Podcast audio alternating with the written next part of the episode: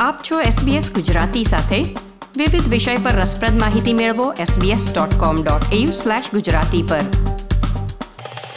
બુધવાર ત્રીજી જૂનના મુખ્ય સમાચાર આપ સાંભળી રહ્યા છો નીતલ દેસાઈ પાસેથી SBS ગુજરાતી પર.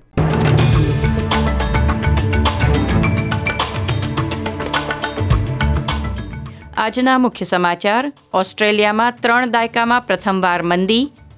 વિદેશથી ઓસ્ટ્રેલિયા આવી ક્વોરન્ટીનના ચૌદ દિવસ હોટેલમાં રહેનાર લોકોએ હવે બિલ જાતે ભરવું પડે તેવી શક્યતા? વિક્ટોરિયા પોલીસની ચેતવણી, સોશિયલ ડિસ્ટન્સિંગનો ભંગ કરનાર વિરોધ પ્રદર્શનકારીઓને દંડ થશે.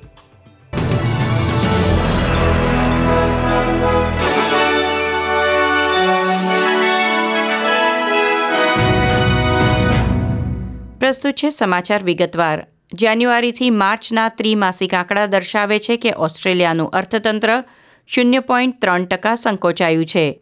બે હજાર આઠની વૈશ્વિક નાણાં ભીડ પછી પ્રથમવાર આટલો ધીરો આર્થિક વિકાસ જોવા મળી રહ્યો છે.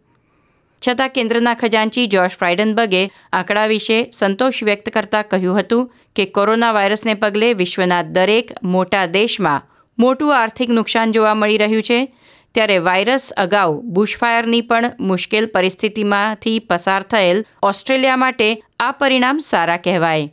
કોરોના વાયરસને પગલે એપ્રિલથી જૂનનો ત્રિમાસિક વિકાસ હજી વધુ ધીમો હશે, જેને પગલે ત્રણ દાયકામાં પહેલીવાર ઓસ્ટ્રેલિયામાં હવે મંદી આવશે તે લગભગ નક્કી છે.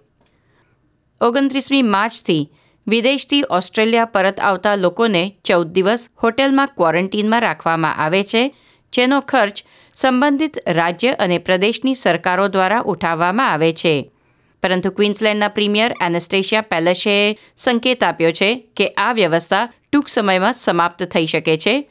તેઓ ઈચ્છે છે કે હવે લોકો હોટેલનો ખર્ચો જાતે ઉઠાવે.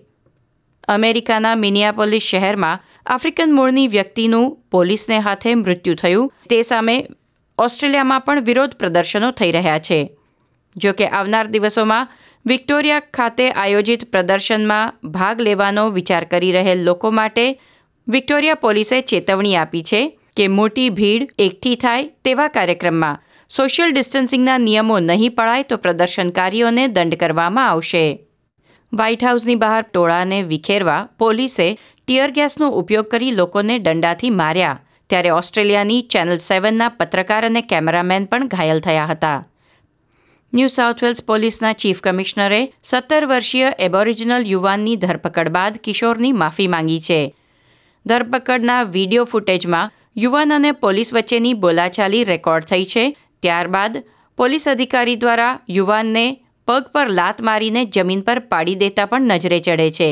તે વિષયે કમિશનરે કહ્યું કે યુવાને કોઈ ગુનો કર્યો હતો કે નહીં, તેની ધરપકડ થવી જોઈએ કે નહીં, એ બંને મુદ્દાઓ બાજુ પર મૂકીને પણ પોલીસે વધુ કાળજીપૂર્વક વર્તન આ પરિસ્થિતિમાં કરવું જોઈએ. બે અઠવાડિયામાં બીજીવાર ભારતમાં વાવાઝોડારૂપી સમુદ્રી તોફાનનો ખતરો તોળાઈ રહ્યો છે. ગયા સપ્તાહે ઓડિશા અને પશ્ચિમ બંગાળમાં અમ્ફાન વાવાઝોડાએ પંચ્યાસી લોકોનો ભોગ લીધો, તો હવે નિસર્ગ વાવાઝોડું આજે મહારાષ્ટ્ર અને ગુજરાત પર ત્રાટકવાની શક્યતા છે. આજે સવારે અનેક ફ્લાઇટ રદ કરવામાં આવી છે અને મુંબઈના અનેક વિસ્તારમાં લોકોને ઘરની બહાર નહીં નીકળવાની સલાહ પણ આપવામાં આવી છે. દેશમાં હજી કોરોના વાયરસનું જોર પણ ઓછું નથી થયું. કોરોના વાયરસ ડિઝીઝના કેસ બે લાખનો આંક પાર કરી ગયા છે. દરમિયાન લોકડાઉન તબક્કાવાર દૂર કરવાની જાહેરાત સાથે ફિલ્મ શૂટિંગ શરૂ કરવામાં આવી રહ્યા છે. આગામી દિવસોમાં બીજા વેપાર ધંધા પણ ભારતમાં ફરીથી ખુલી જશે. આ સાથે આજના સમાચાર સમાપ્ત થયા. લાઇક શેર, કોમેન્ટ કરો. એસબીએસ ગુજરાતીને ફેસબુક પર ફોલો કરો.